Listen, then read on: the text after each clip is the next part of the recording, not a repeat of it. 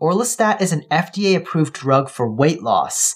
There are many people who use it and eventually decide that it's not working for them, which is fair enough. But before you throw in the towel and look for something else, are there reasons why it's not working for you?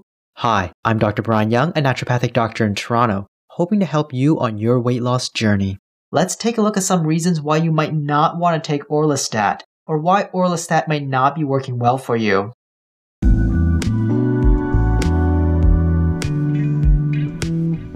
Orlistat, also known as Xenical or Alli, is a drug that blocks fat absorption in the body. A more in-depth video about how it works and what you can expect can be found down below in the description. Being one of our oldest medications for weight loss, it's a drug very commonly used around the world. So from the experiences of many of my patients who have tried Orlistat, here's some common reasons why it didn't work for them or why they stopped taking it. Underestimating the side effects.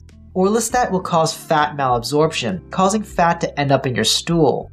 If you've never experienced orange colored, fatty, oily stools or being unable to fully control your bowels, you could be in for an embarrassing and unpleasant surprise. Sometimes, patients underestimate the social ramifications of having to go to the washroom at a moment's notice, especially if they've eaten something they shouldn't have. Leakage of stools onto underwear is also common, and may be only discovered when changing clothes, which could come as quite a shock since some patients don't even feel the leakage. Even if you're following the recommended low fat diet, you could still experience some of the side effects, so if you're unprepared to deal with them, you might not want to continue Orlistat. Not following a proper diet. Orlistat is meant to be used with a low fat, calorie controlled diet. It only blocks around 30% of the fat you eat, meaning if your diet is too high in fat, you'll still absorb most of it. Also, if you're consuming too many calories from simple carbs, like from pasta, bread, juice, or pop, Orlistat won't block the absorption of those foods at all.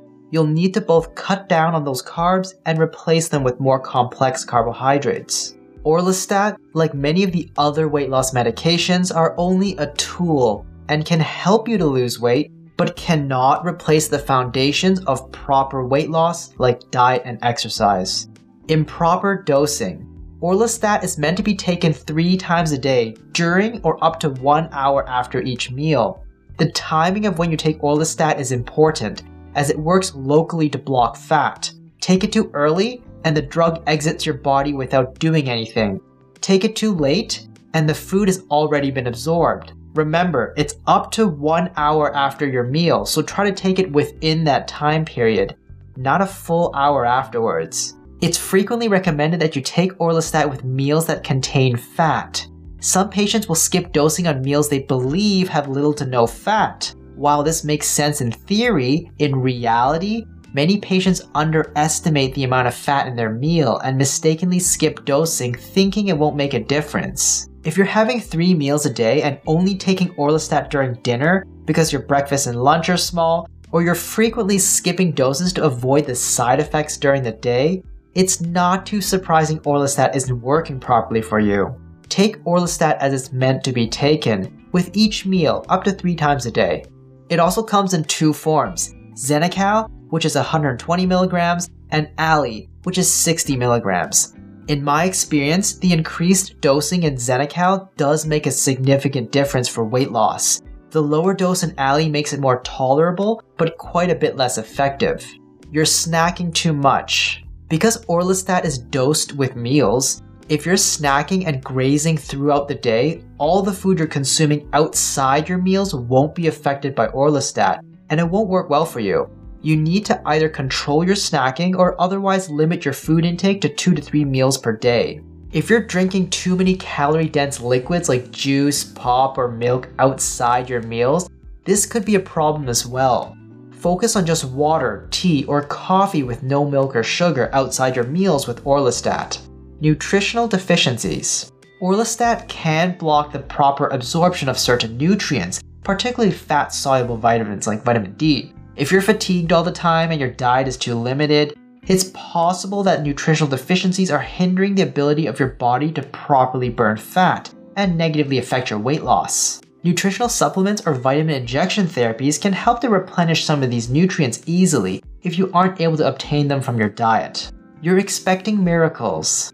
Orlistat blocks fat absorption and it won't really control your appetite or cravings unlike Saxenda or Contrave, so you won't really feel its effects for weight loss. But that doesn't necessarily mean it isn't working. Orlistat also tends to have less drastic weight loss effects compared to other weight loss medications, meaning the weight won't typically come off as quickly. The average weight lost on Orlistat is also modest, with patients typically losing around 3 to 5% of their current body weight over a few months. So you'll need to manage and set realistic expectations. Also, Orlistat does not work well without a weight loss diet at all.